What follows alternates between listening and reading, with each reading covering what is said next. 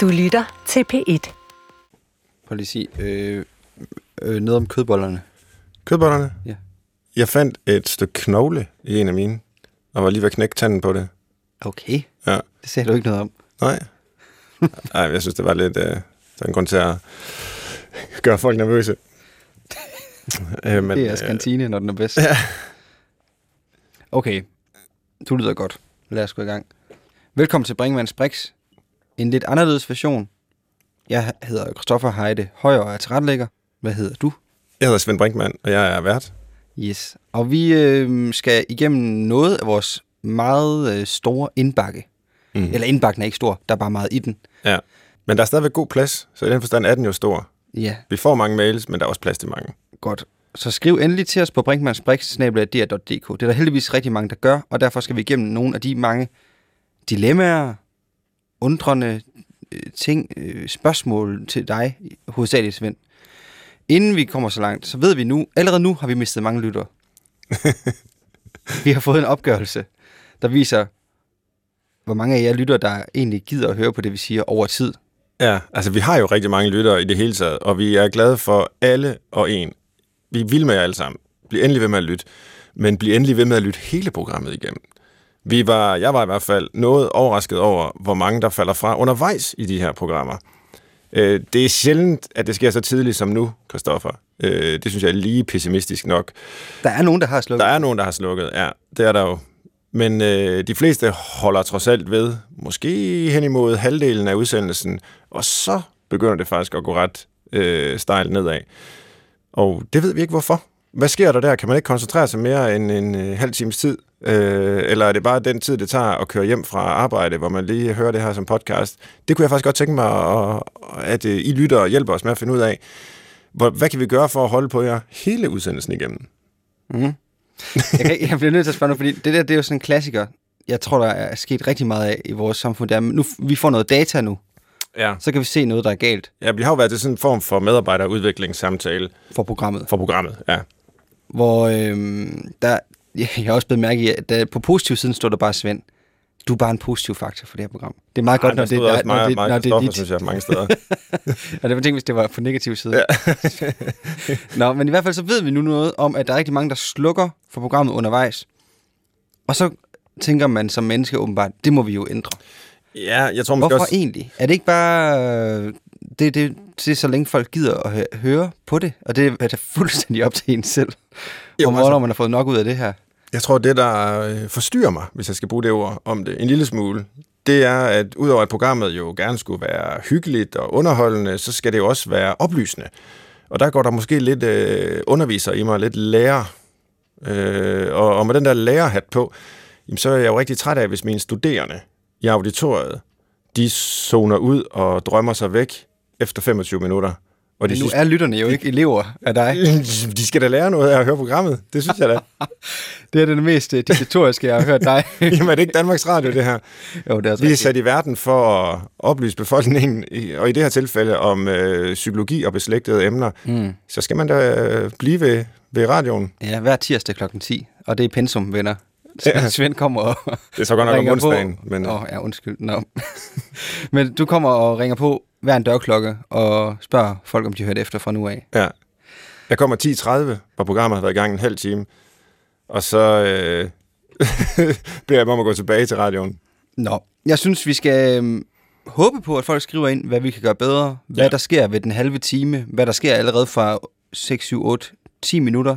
Der har vi allerede tabt nærmest 10 procent, tror jeg, Ja. at det nu lytter med. Det er, det er da ikke så godt. Nej, vi kan måske lige tilføje, hvis vi må være lidt øh, gode ved os selv også, i hvert fald relativt til alle mulige andre, så er det ikke unikt for vores program, at lytterne falder fra undervejs. Det gør de generelt faktisk ved udsendelser af den her type. Der er måske nogle enkelte, øh, som, som, som klarer sig øh, okay, altså hvor lytterne bliver hængende, men det er meget almindeligt.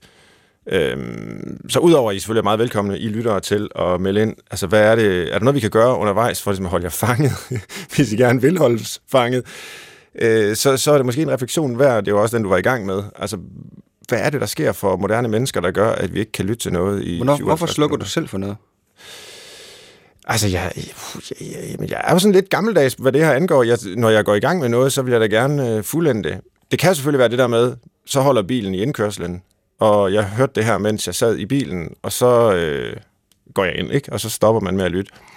Men, øh, men generelt, hvis jeg aktivt vælger, nu skal jeg lytte til det her program, så hører det færdigt. Ligesom jeg læser en bog færdig, når jeg er gået i gang. Det gør du? Ja. Okay, jeg, jeg, jeg, jeg, jeg er jo sabber-generationen, så... Jeg har lært af Søren Ulrik Thomsen, at man vælger en bog af lyst, og man læser den færdig af pligt. Det er et godt livsprincip. Ikke bare med bøger, men med alt her i tilværelsen. Man skal vælge det, man har lyst til, men man skylder det så også at, at fortsætte. Er du godt klar, at du også har åbnet for en sti, der hedder øh, alt det, vi ikke kan lide ved Svend Stoffer? Jamen, det er ikke nogen hemmelighed, tror jeg. Nå, det tager vi, det tager vi med. Ja. En lytter, der skriver tit til os, Mm-hmm. øh, vil jeg godt lige have læst op for dig nu. Det er Benny Knudsen i Randers. Han kan godt lide at skrive og stille dig spørgsmål. Og et, jeg synes, vi lige skal have med, som øh, kommer på baggrund af hele den her store snak, vi har haft om psykologisering og individualisering og alt det, der du synes, der er galt her til lands. Så øh, er en af løsningerne, som bliver råbt op af, af mange i de her år, det er jo fællesskabet. Men det er også besværligt. Mm. Så Benny skriver, er det bedst at bruge tiden på, på praktiske gørmål til glæde for familie og venner, og imens gå og tænke over det, man egentlig helst vil? Eller er det bedre at gøre det, man helst vil, og så plage sin dårlige samvittighed øh, med det, man burde have gjort for familien og fællesskabet? Jeg vil naturligvis blive glad for jeres refleksion, parentes, men jeg pakker mine forventninger langt væk for ikke at blive skuffet. Nå. Det er en, der kender dig, siger her Svend. Fortsat god vind med programmet er bødest spinatfuglen fra Randers, Benny Knudsen. Ja. Jeg ved ikke, hvad spinatfuglen dækker over. Men øh, hvad er bedst? Det er jo det helt klassiske spørgsmål, altså lyst versus pligt, som vi i mange forskellige øh, iklædninger har taget op i løbet af programmets øh, efterhånden øh, årlange historie.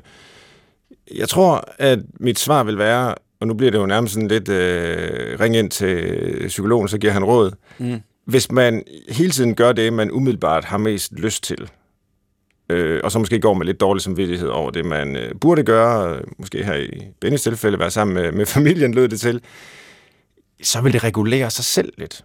Altså, hvis jeg hele tiden kørt på min øh, racercykel ikke, udenfor, jeg synes, det får jeg stor glæde ved.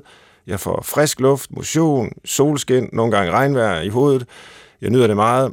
Men hvis jeg gjorde det hele tiden, så ville det jo også miste sin attraktionsværdi.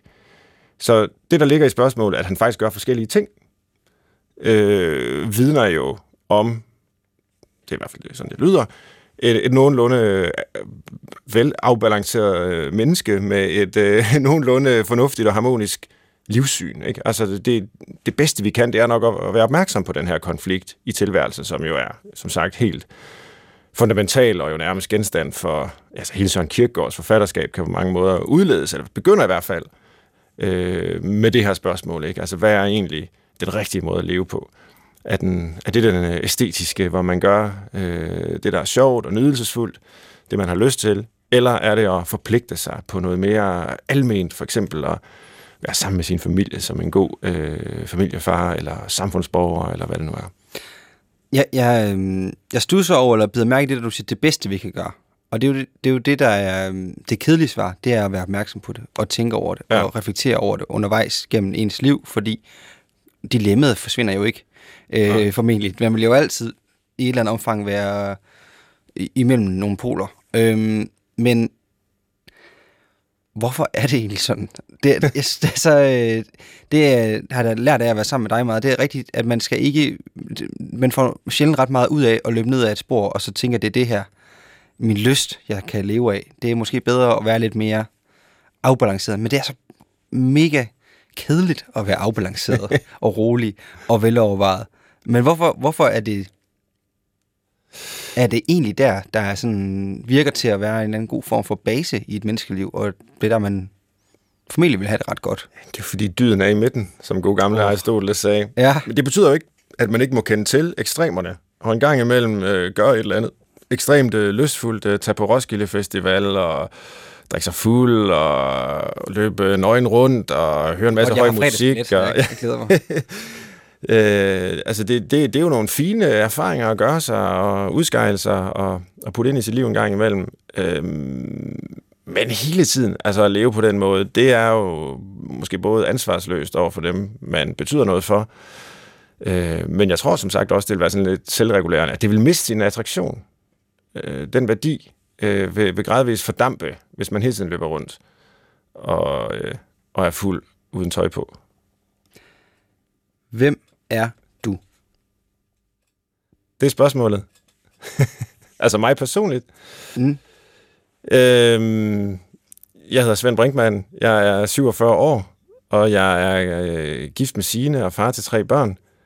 Bor i en øh, større dansk øh, provinsby, og øh, er ansat på et øh, universitet i øh, udkants Danmark, og så laver jeg radio en gang om ugen.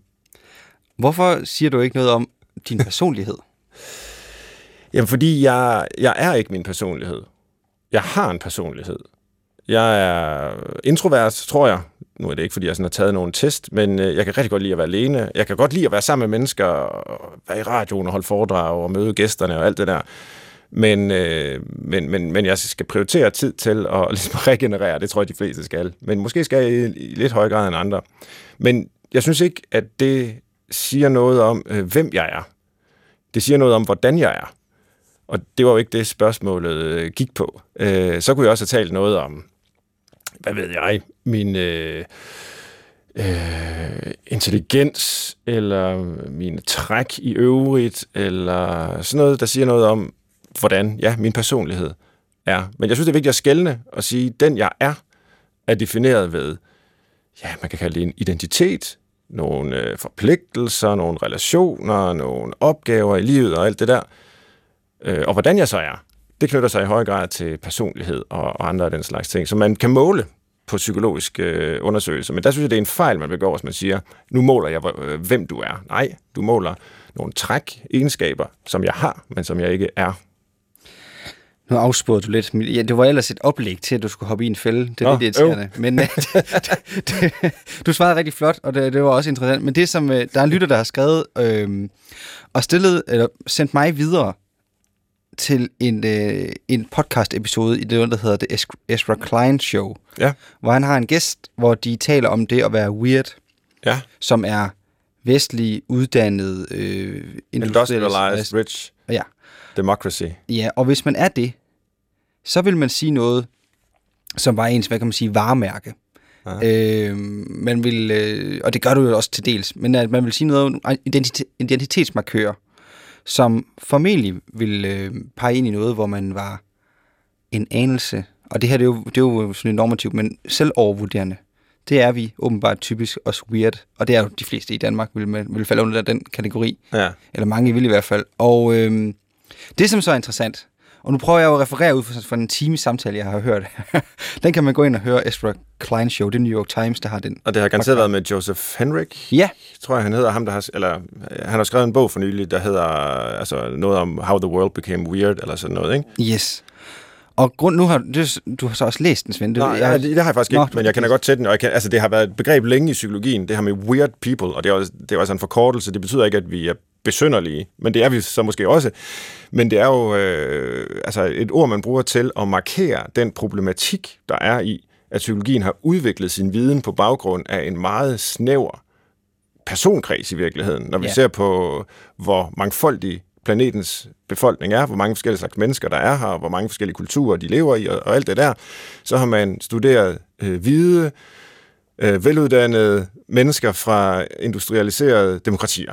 Mm. Og det er så de her, det bliver så til weird, når man sætter det sammen. Og det er typisk faktisk øh, studerende på psykologistudierne på amerikanske universiteter, der har leveret datamateriale til mange af de her undersøgelser, som så jo er ligesom rejst rundt i verden og har inspireret folk til at tænke om mennesket og praktisere klinisk psykologi og psykoterapi og alt muligt. Men altså på baggrund af, af, af den her meget snævre gruppe. Og det er der jo så flere og flere, der begynder at anse som et problem, øh, hvor man måske skal have blik for mere lokale, øh, kulturelle og kontekstuelle forhold. Mm. Ja. Apropos vil jeg så sige. Øhm, der bliver, han fortæller om, at øhm, der er det her dilemma, der hedder passenger dilemma, hvor du, hvis vi to var ude at køre, du kører bilen, Svend, øhm, og du rammer ind i nogen, og de dør, så kommer der en dag en politibetjent og spørger os, eller vi sidder i retssalen, Og jeg bliver så spurgt, var det Svend, der kørte den ind i vedkommende, og var det... Øh... Men jeg, kan også, jeg har så også den mulighed at sige, at det var ikke dig. Jeg ved så ikke, hvem det ellers skulle være. Men, men i hvert fald mulighed for, at du slipper fri, og du bliver frataget skyld. Og i Kanada, af alle steder i verden, der vil 90 procent af befolkningen sige, ja, det var Svend, der kørte. Ja. Altså kan sin ven under bussen. Øh, fordi man I har nogle, sandhedens tjeneste. I sandhedens tjeneste, og Ja. fordi at det er et, øh, vi, vi har et retssamfund, der skal fungere, og man er ligesom demokratiseret måske, Mm. ind i alle mulige ting, hvor man ved, at det er det rigtige at gøre. I mange andre lande i verden vil man ikke kaste sin ven under bussen, fordi det betyder enormt meget, måske, og der kan man trække den op på nogle større linjer, såsom at familiestruktur betyder enormt meget for, hvem du er, og ikke så meget, øh, hvad kan man sige, nødvendigvis øh, din retsfølelse. Øhm, hele det her dilemma, passenger-dilemma, kunne jeg godt tænke mig at spørge, hvad er egentlig det bedste? Fordi du har også nogle gange været inde på, inde på noget af med, at vi skal huske, at vi kommer fra nogle strukturer. Vi skal huske måske ikke altid at være så individualiseret, og vi skal huske ikke alle sammen at være som Canada. Jeg tænker på også, tallet vil være det samme i Danmark. Ja. Øhm, eller hvad? Nu er det jo sådan, det er et meget kryptisk spørgsmål. Nej, nej, jeg, jeg forstår det godt, og det er jo, øh, det, det kunne være et vanskeligt dilemma. Jeg synes, som det er formuleret der, ikke, at det er så vanskeligt. Altså, der er jeg, nu citerede jeg Aristoteles før, og det kan jeg så gøre igen, men hvor han siger... Øh, Siger du sandheden? ja, ja. Ja. altså, jeg, jeg tror, citatet er noget i retning af, jeg, jeg er god ven af Platon, men jeg er en større ven af sandheden. Okay, det øh, så når Platon siger noget forkert, selvom jeg øh, elsker manden og beundrer ham, så skal han alligevel korrekses, ikke? Okay. Fordi det, det gælder om øh, i filosofi, det er at finde ud af, hvad der er sandt. Det, det gælder om i et retssamfund, det er at finde ud af, hvad der er sket, og hvem gjorde det. Men du, Og der- men der- du der går det jo ikke. vel på, mod din ven?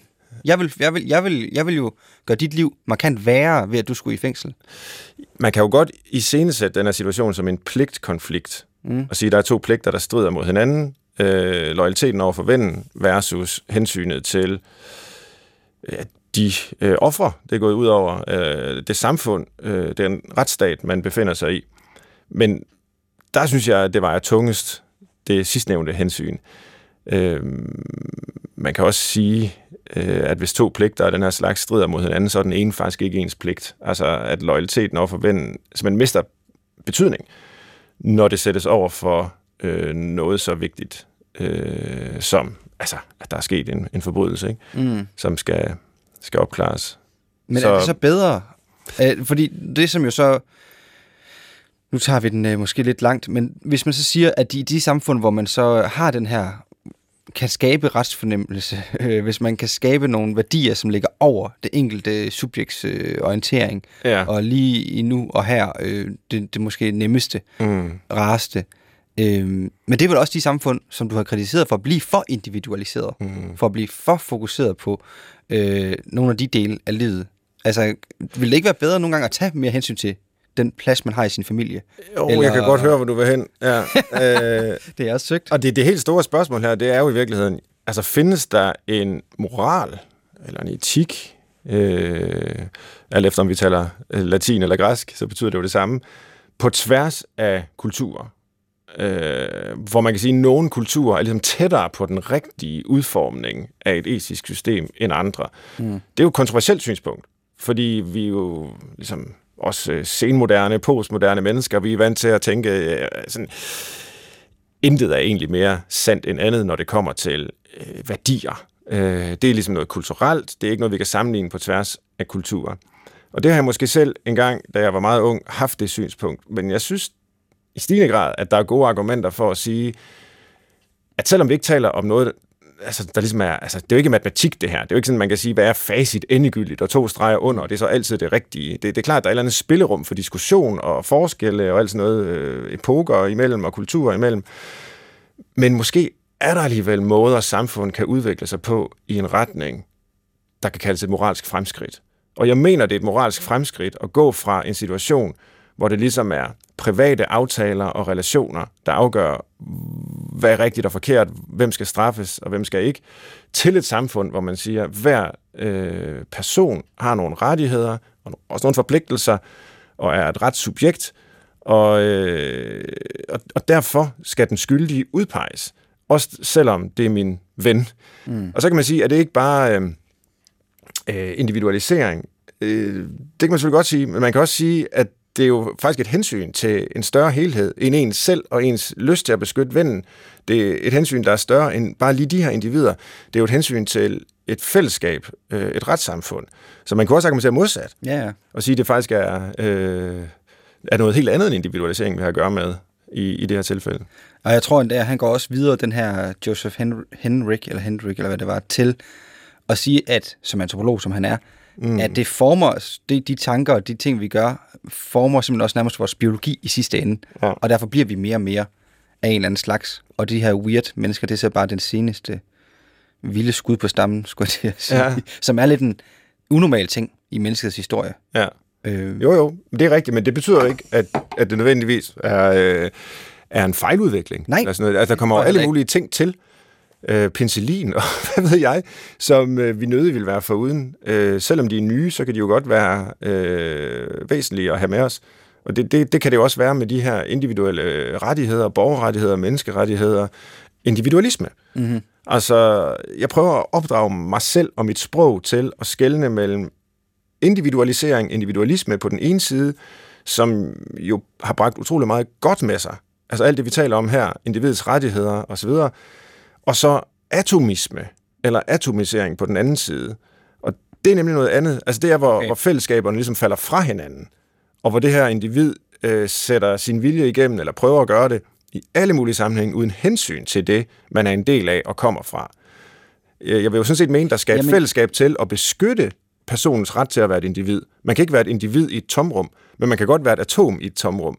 Så individualisering er sådan set en, i mine øjne, humaniserende proces, Okay. hvorimod atomisering, det er sådan, hvor det bliver til fremmedgørelse, og det falder fra hinanden. Det, det tror jeg måske lidt mere dilemma, hvis man det dilemmaet mere på spidsen, så vil man sige, at hvis jeg som ven udpeger dig, og hvis nu så ikke sagde, at det var min, det var min ven, du var min far, altså du var noget mere i godsøjne afgørende i mit liv, Ja. øhm, og jeg måske ikke havde så havde en familie at komme tilbage til, så ville jeg jo være atomiseret. Ja. Øh, så ville jeg være ene pludselig, selvom jeg selvfølgelig har opfyldt min pligt i et øh, retssamfund, og dermed øh, formentlig ikke bliver udskammet øh, Mm. af de andre af den grund. Ja. Men jeg vil miste det, som skulle beskytte mig. Ja, Øhm, og det vil være træls. ja, ja. ja. men jeg, jeg er med på, Men, hvad men, du... men nu kan sige, vi skal mås- måske også passe på ikke at gøre os selv renere og finere og mere heldige, end vi er. Fordi nu konstruerer det her, du passagersituationen, The Passenger's Dilemma, som en relation mellem os to. Hmm. Og selvom øh, jeg holder meget af dig, øh, og vi arbejder sammen, og vi har et venskab osv., så, så ville det måske være noget andet, hvis nu det var mig og min søn. Præcis. Min søn og jeg. Vi kan faktisk godt undvære hinanden. Ja, på en eller anden måde. Øh, selvom det vil være smerteligt, så, så er Absolut. det, altså livet vil nok fortsætte på en eller anden Vi mærke. retter det begge to på stolen, som Ja. uh, det bliver lidt akavet. Hvis nu, hvis nu vi gør det lidt mere håndgribeligt og siger, at min søn har lånt min bil og ja. Ja. øh, smadrer den. Der er ikke nogen, der går, det går ud over, men det, det bliver en forsikringssag. Og hvis nu vi siger, at, øh, at det kun er mig som fører, som var forsikret om at føre bilen, det kan være, det var en lejebil, nu sidder jeg bare og konstruerer en situation her, vil vi så synes, det var helt forfærdeligt, hvis jeg tog skylden på min søns vegne? Det er jo ikke helt den samme situation, Nej. men det er et beslægtet dilemma, ikke? Der vil de fleste jo nok sige, det er forkert af dig, men det er forståeligt af dig. Ja. Altså, fordi, herregud, altså, hvem, hvem går det egentlig? Men det er også lidt mere et økonomisk spørgsmål, synes jeg. Ja, men man, det kunne også være, at han fik en plet på sin straffeattest, eller mistede sit kørekort, eller et eller andet, hvor jeg sagde, at jeg er blevet pensionist, jeg behøver ikke kørekort mere. Altså, vi kan jo lege med den her situation, og variere den i kører jo ikke bil. Det ved. Øhm, så, men det er mere bare for at sige, altså jeg kan godt forestille mig situationer, hvor det ikke vil være så let for mig at svare, man skal gøre det rigtige, og det rigtige, det er det, der er objektivt. Så du er ikke helt øh, weird? Sandt og så videre. Nej, det tror jeg ikke, nogen af os Det er vi nok ikke. Nej, de fleste af os lever jo med blandede moralsystemer og kulturelle forestillinger og sådan noget. I, I vores del af verden er der bare blandet mere i af det der individualiserede øh, weird noget, og mindre af det, man kalder kommunitarisme. Ikke kommunisme, men kommunitarisme, Ja. som jo er sådan en fællesskabsorientering, hvor man siger, jamen det selv, vi går rundt med, er i virkeligheden kun noget på baggrund af fællesskabet. Så det er det, man skylder alt, og det er det, man skal beskytte, før individet måske har rettigheder så har fællesskabet krav på beskyttelse. Det siger vi ikke i vores del af verden, men det siger man andre steder i verden. Og det har vi alligevel en, en, en fli af. Hvor tror du, man har det bedst? Psykologisk, mentalt? Uh, ja, det er faktisk et godt spørgsmål. Øh, problemet med det spørgsmål, det er, at det er ufattelig svært at måle. Og det er det af, af, af, af, af den grund, at det ikke bare er de her moralsystemer, der varierer rundt omkring i verden, men det er faktisk også opfattelser af lidelse, af hvad det vil sige, at noget overhovedet er svært, problematisk, som varierer, måske ovenikøbet sammen med mm. de her moralsystemer. Det er der skrevet rigtig klogt om af en øh, kulturantropolog og, og psykolog, der hedder Richard Schroeder, som ligesom har specialiseret sig lige præcis i det område. Og han taler om The Big Three, hvor han siger, at verdens kultur kan sådan meget groft sagt deles op i de her individualistiske kulturer, det er dem, jeg snakker om nu, og så de der mere øh, kommunitaristiske kulturer, og så nogen, der siger, at det moralske, det, det er egentlig noget religiøst i virkeligheden, hvilket er noget tredje. Individ, fællesskab og religion. Det er sådan de tre store kilder til, hvordan man orienterer sig i verden. Og problemet med at svare på dit spørgsmål, det er, ja. der findes ikke nogen baseline, eller hvad vi skal sige, hvad hedder det på dansk? Men det noget synes jeg, der udgangspunkt før, for, egentlig. hvordan skal man have det som menneske, og i hvilken sammenhæng har man det bedst? Fordi, hvad det overhovedet vil sige at have det bedst, og måske endda også, hvad det overhovedet vil sige at være et menneske, er noget forskelligt i, i de her forskellige kulturelle sammenhænge. Det betyder ikke, at der ikke går noget på tværs. Altså det mener jeg jo som sagt, der gør. Men det der med at bare måle, hvor det er bedst at være menneske, det, det, det er lidt svært at sige. Altså jeg kan sige, hvor jeg helst selv vil leve som menneske, og det vil jeg helt klart i en kultur, der giver mig øh, frihed til at, leve mit liv og giver mig nogle rettigheder, men selvfølgelig også nogle forpligtelser i forhold til det fællesskab. Jeg vil nødig, som jeg er en del af, jeg vil nødig leve i en kultur, hvor det var en bestemt øh, religiøs optik, en religiøs orden, eller sådan et eller andet, der påtvang mig øh, forestillinger om, om, om rigtigt og forkert. Nu er der jo den store risiko, at det her det har skabt lytterfald. det kan jeg simpelthen ikke forestille mig. Det er der jo, og det, det kan vi nærmest... Øh, det kan vi så ikke ja. se helt på nogle computer her, fordi de tal har vi ikke adgang til. Der skal vi op til mellemlederstadiet. Der ja. er vi ikke nået endnu. Nej. Men det, jeg tænker, at vi gør for at stoppe den lytterflugt, det er, at vi stopper med at optage nu, og så ringer jeg til dig om et par dage, mm-hmm. og stiller dig et nyt lytterspørgsmål. Og så regner jeg med, at det er en eller anden form for teaser. Det er en eller anden form for lille, hvad, hvad for noget, Aha. tænker lytter nu? Hvad skal der ske? Ringer du ude i fremtiden? Nej, det er fordi, vi optager nu i forvejen, og så ringer jeg nogle dage senere til Svend. Ja, Men når du sidder og lytter nu, ja. så vil det føles... Og jeg aner ikke, hvad du vil ringe og spørge om. Nej, så vi snakkes ved. Det gør vi. Ha' det godt så længe. Hallo. Ja, det er Svend. Hej Svend, det er Christoffer. Hej. Så vil jeg lige sige, at du får, nu får du to spørgsmål den her gang, fordi at nu havde jeg jo sygt barn i går. Så nu øh, må vi tidsoptimere en smule. Og den første mail, den kommer fra to vandrende venner, som øh, er på vandretur i Nepal. Og øh, de har haft en samtale mm. og vil stille spørgsmål videre. Og øh, du får den lige her, hvad der er skrevet. Kære Christoffer og Svend, jeg er fast lytter og stor fan af jeres program. Jeg blev glædelig overrasket, da jeg så episoden Fuck dig, ChatGPT. Jeg så frem til at høre en debat om de mangfoldige muligheder skråstrej ulemper ved forekomsten af avanceret AI-teknologi. Med al respekt må jeg sige, at indholdet i episoden skuffede mig, da det forekom mig en kende banalt.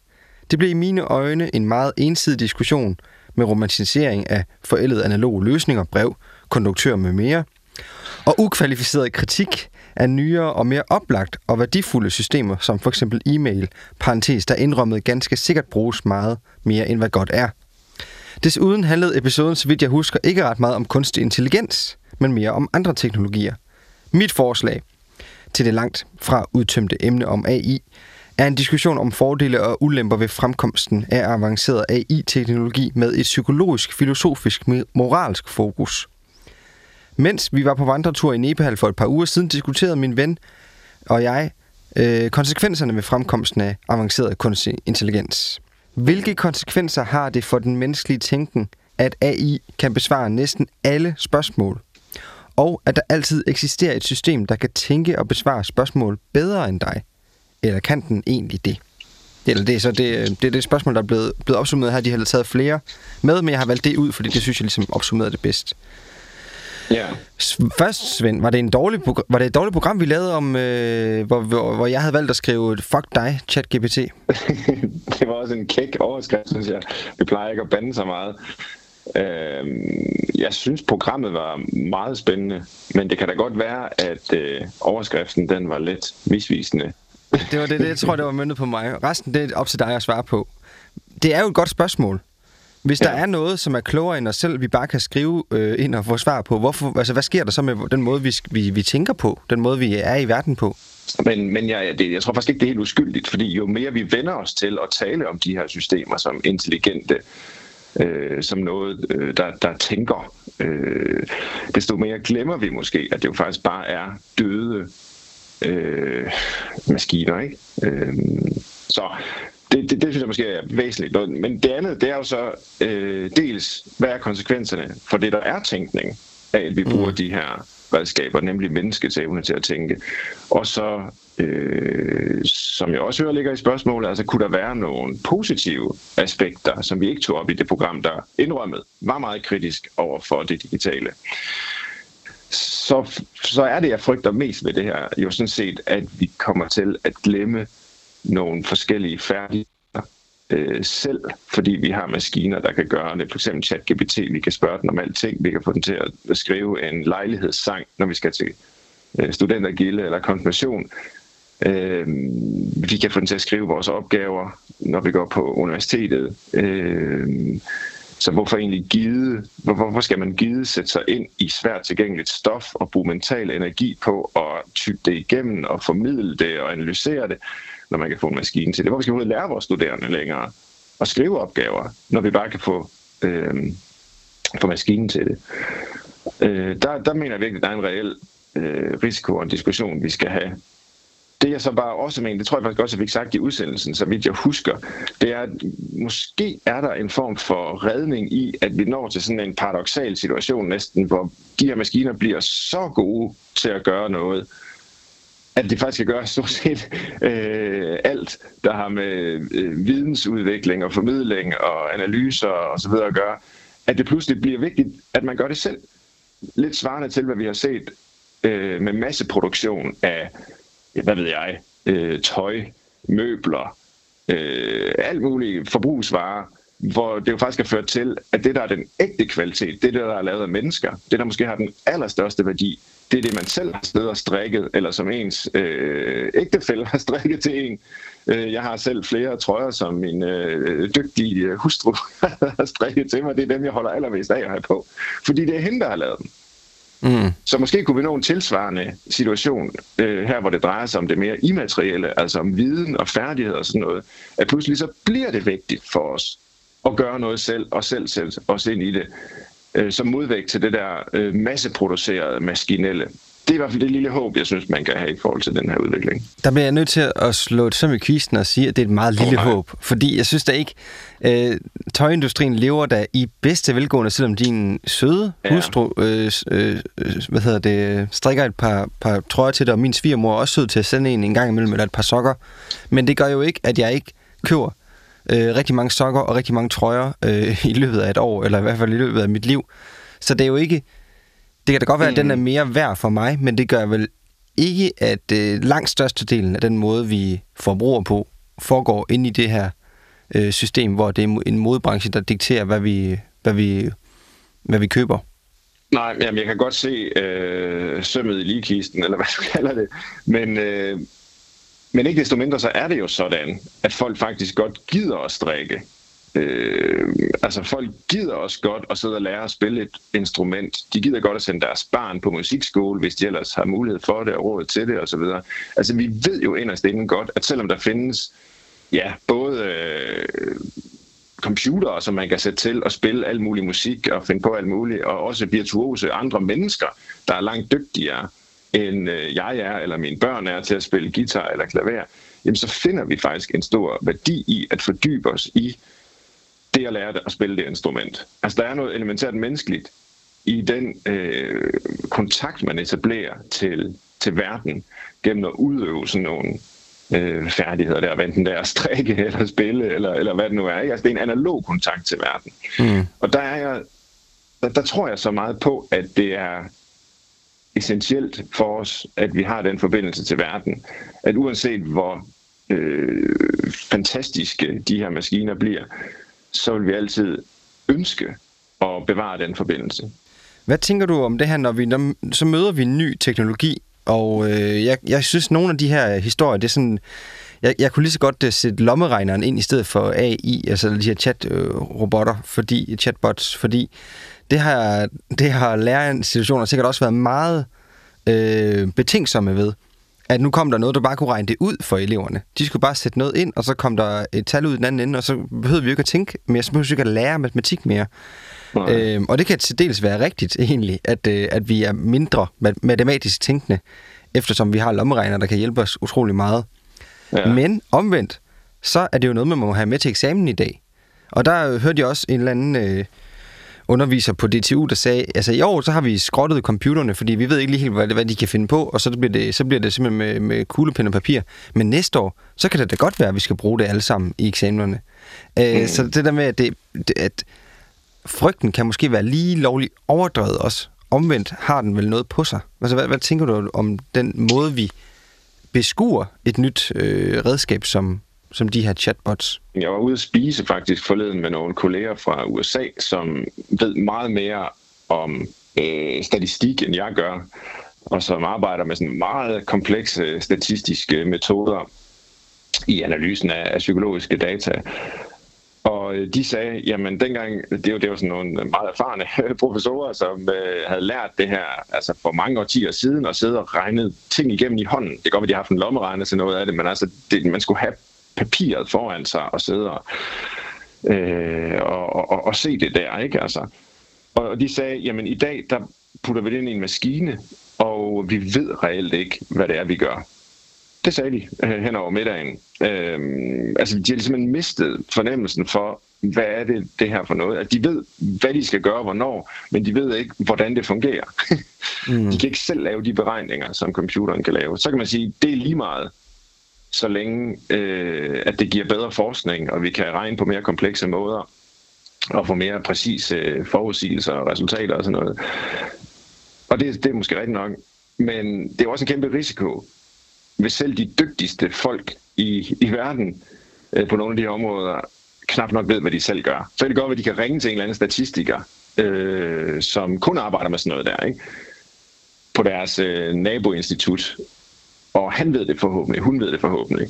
Men, øh, men, men altså, man kan godt få sådan lidt nogle skrækvisioner om, hvad nu hvis vi skaber nogle systemer, som vi til sidst overhovedet ikke kan gennemskue.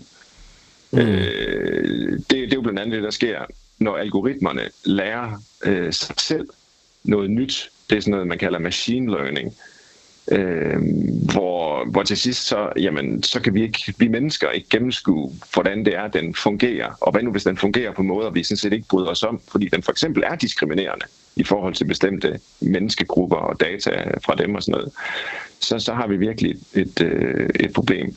Så, så længe vi mennesker har øh, en snor i maskinerne og kan følge de enkelte trin, Øh, det, er jo, det er jo sådan dataetisk meget vigtigt, at der er transparens, at der er gennemsigtighed, så vi faktisk kan se, hvad det er, der bliver gjort af beregninger og algoritmer og sådan noget.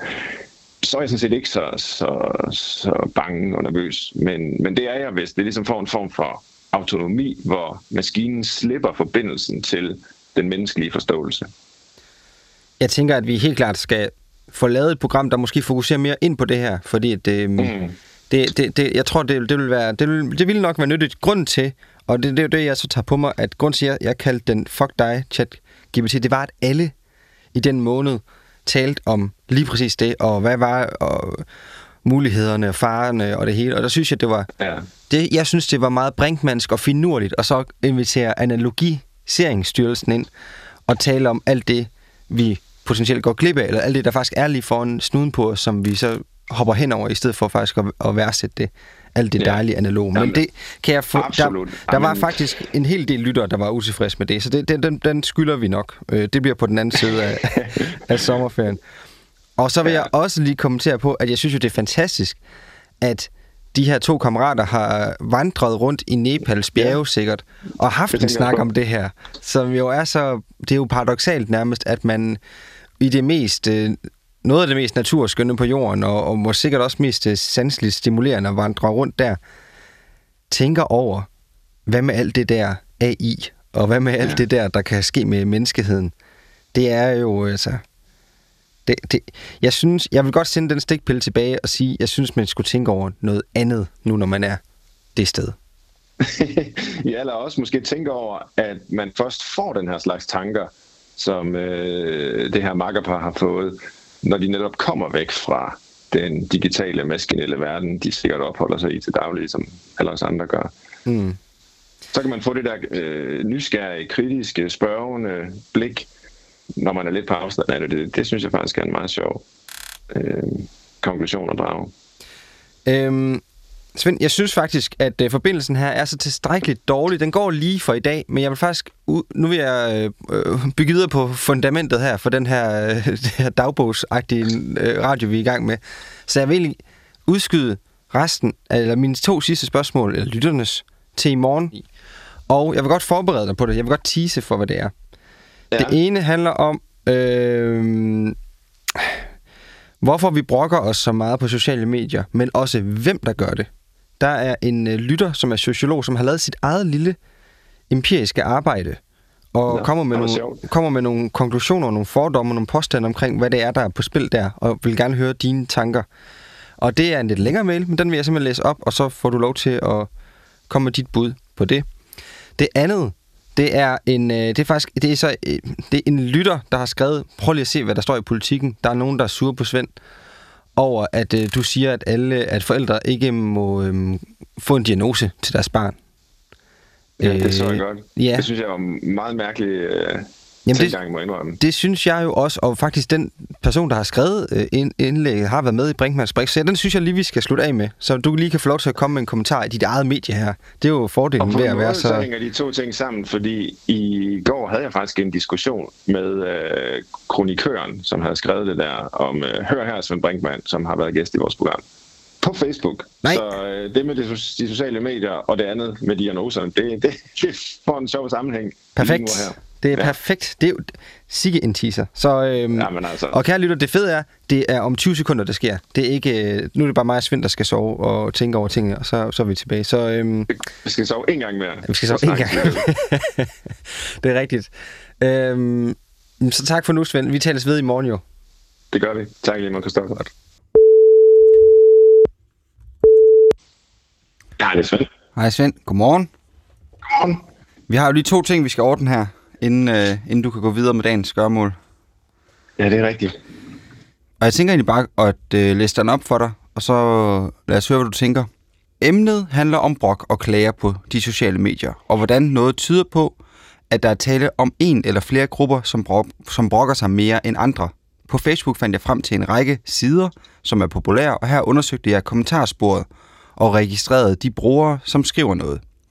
Dernæst kategoriserede jeg dem i brok ikke brok, og til sidst oprettede jeg en tabel, hvor informanterne var inddelt efter klassiske sta- statusvariable, køn, alder, klasse med videre. Så der er en, der har været, lavet sit eget lille øh, forskningsprojekt her. Og så kommer, vi, øh, kommer konklusionerne her. Der er forskel på brok og klager. Underklassen brokker sig mere end middelklasse og overklasse, mens middelklasse og overklasse i højere grad klager – Klager forudsætter et forbrug, som karakteriserer middel- og overklasse i højere grad end underklassen. Brok uden moderation er hyppigst blandt ubeskæftigede eller beskæftigede inden for pleje, service, landbrug, håndværkspræget arbejde, operatør, montering eller manuelt arbejde. Brok på Facebook-opslag drejer sig i lav grad om opslagets egentlige tema, men i højere grad om brokkerens holdning til noget, der relaterer til opslagets tema. Dem, der brokker sig, er sjældent under 50 år, brok fører ofte til mere brok. Mænd er mere direkte grove, mens kvinders brok i højere grad har en ironisk tone. Brokkens karakter muliggør i lav grad en løsning, virker derimod hensigtsløst. Ovenstående konklusioner understøtter min fordom og varsler et samfundsproblem og skaber undren. Så spørg- og det fordommen er ligesom, at der er, øh, ja, det, det er øh, nogle bestemte grupper, som brokker så meget, og det hænger måske sammen med, at man ikke har et talerør, ja. som egentlig fungerer. Så der, der er jo det her med, måske underklassen i højere grad ikke ved, hvor man skal henvende sig, øh, og overklassen øh, ved lige, hvor man skal henvende sig, og kender måske endda dem, der kan faktisk gøre noget ved det, og klager sig derfor. Nå, Det efterlader nogle spørgsmål, og jeg tænker, vi må se, hvor meget vi når, fordi vi er lidt til mm. tidspres. Men spørgsmål nummer et. Må man dømme et individ på baggrund af digital opførsel, når brokkeren vælger at brokke sig via sin personlige profil? Svend, nu øh, ja. du er jo selv meget glad for de sociale medier. Lever nærmest dit liv faktisk... derinde. Ja, nej, det men jeg har faktisk lige siddet og brokket mig her til morgen. Nå. Og lige før du ringede til mig, skrev jeg et langt opslag på Facebook, øh, som måske godt kan fortolkes som øh, brok.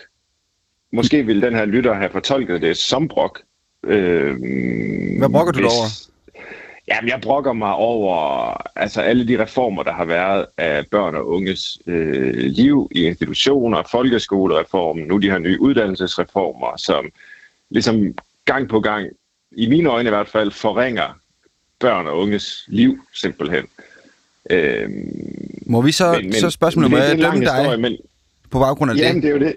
Altså, jeg, jeg, jeg tænker jo lidt på, at det her ord brok, og det, det skinner også lidt igennem i lytterens formuleringer, det er et, vi bruger om sådan noget lidt uartikuleret øh, kritik. Men i virkeligheden, så er det jo bare en kritik, altså, som måske ikke kommer ud af de sædvanlige kanaler. Det er ikke et læserbrev måske, det er ikke en formel klage til et sygehus eller et eller andet. Det er øh, sådan lidt mere filterløst øh, kritik på, på, på sociale medier. Men det er jo nok, og det er du også jo inde på i dit oplæg til mig, øh, Kristoffer, altså det er måske bare udtryk for, at det er den mulighed, man har, når man har en bestemt samfundsmæssig position. Altså hvor man ikke har adgang til de her andre kanaler, så kommer det til at ligne sådan uartikuleret øh, brok.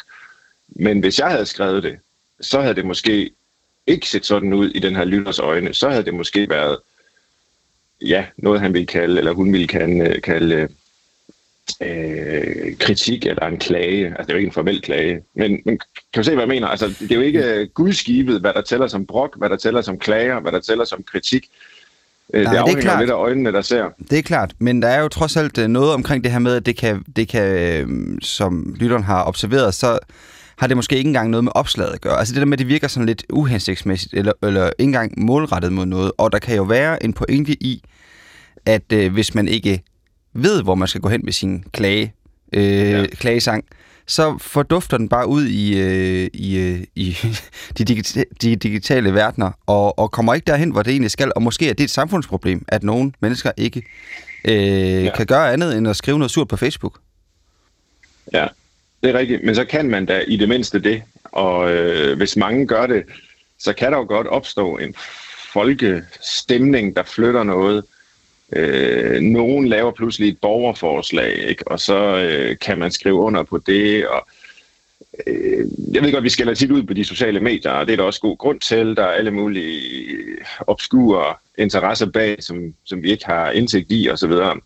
Men øh, de kan jo også være en, et samlingssted for mennesker, som vidderligt har noget at klage over. Altså når det er det, der kaldes underklassen i, i henvendelsen her, som brokker sig mest, så er der også en enkelt forklaring på det, der kunne lyde, at jamen, det er dem, der har mest at brokke sig over. fordi det er dem, der har de dårligste vilkår. ja. Så på den måde er det jo ikke så mærkeligt. Øhm...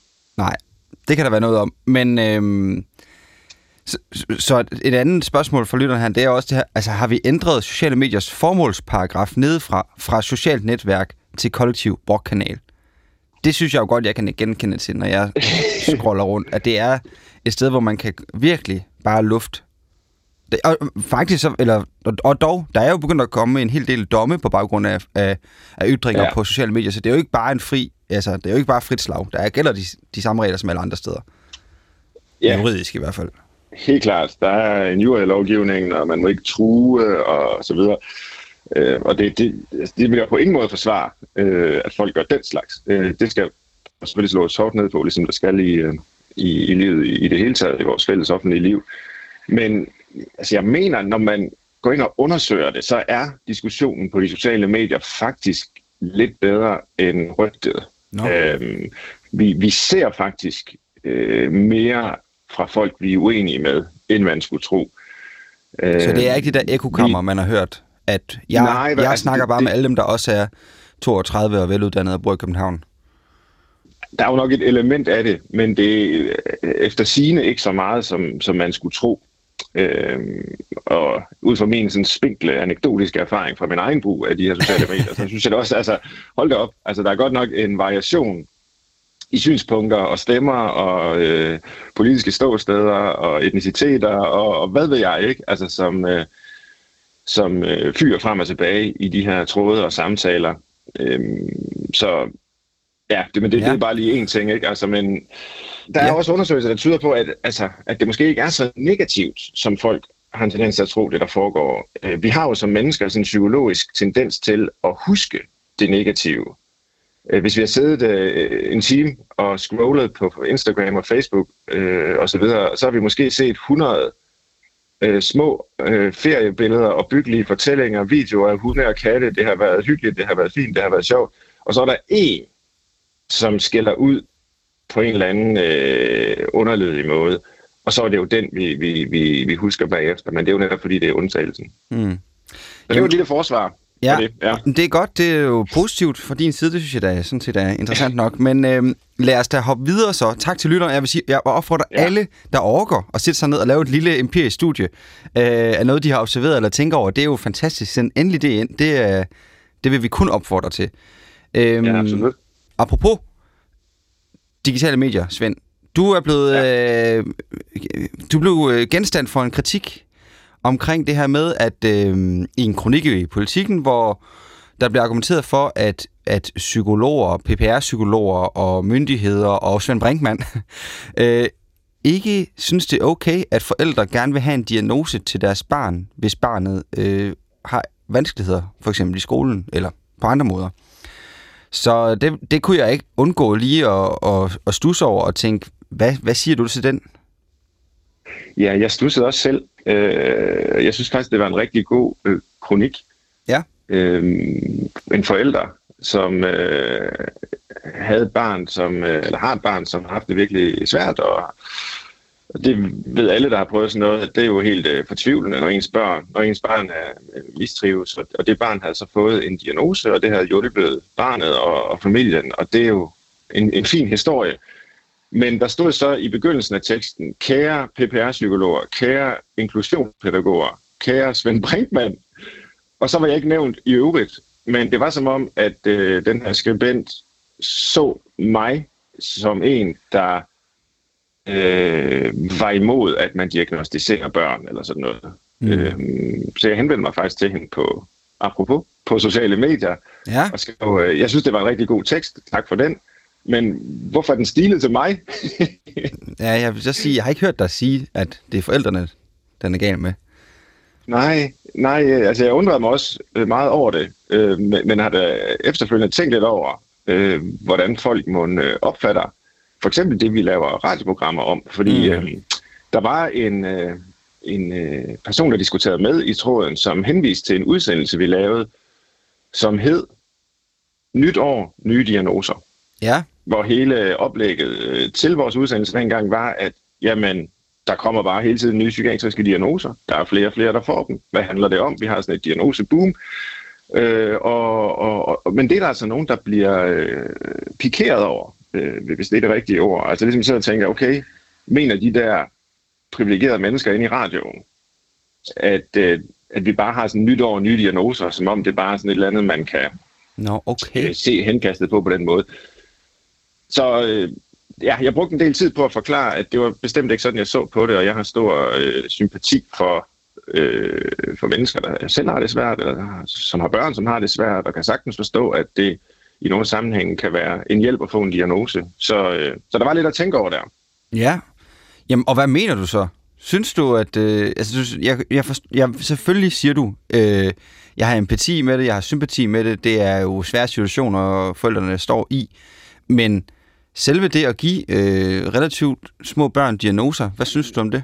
Og vi ved jo, at det er et... En diskussion, øh, som er så utrolig almen, hvis man bare taler om er det godt eller skidt, at flere og flere, også mindre børn, får diagnoser? Altså, der er jo virkelig, virkelig mange forskellige diagnoser, og børn og unge har virkelig, virkelig mange forskellige slags problemer. Øh, så jeg tror, at diskussionen skal nuanceres mere, og vi må ligesom se øh, på de enkelte lidelsesformer og forstyrrelser, og så spørge, jamen, er måden af det HD-diagnosen for eksempel formuleret på, øh, er, det, er det en god måde? Mm. Øh, autisme, spektrumforstyrrelse, depression, angst osv. Altså det, det er jo meget, meget forskellige øh, tilstande, og forskerne er meget uenige om, hvorvidt kriterierne for at stille de her diagnoser er, er gode nok. Øhm, men, men helt over der, der, der synes jeg jo godt, man kan tale om, at der er en form for, øh, hvad kan man sige, øh, ikke opgivenhed, det, det er det forkerte ord, men altså, hvis man nu siger det meget forenklet, og det er der sikkert nogen, der bliver sure over, i stedet for at skabe et bedre samfund og bedre skoler og bedre institutioner for vores børn og unge, så giver vi dem diagnoser, når de reagerer på at være i de der sammenhænge. Mm. Det er sådan den meget forenklede øh, kritik, som, som, som, som de her, øh, den her skribent og andre, måske af vores lyttere, hører, som om, at man så anklager de enkelte familier øh, for bare at, at søge en diagnose. Men det er jo slet ikke det, der er tale om. Mm. Øh, nu er tiden Nogle gået. mennesker skal nok, uanset hvordan vi så indretter vores samfund, så er der jo helt klart desværre jo nogle mennesker, der har brug for en diagnose. Det er ikke det. Men spørgsmålet er, om der er for mange, der har fået brug for en diagnose, fordi vi har skubbet samfundet i en bestemt retning.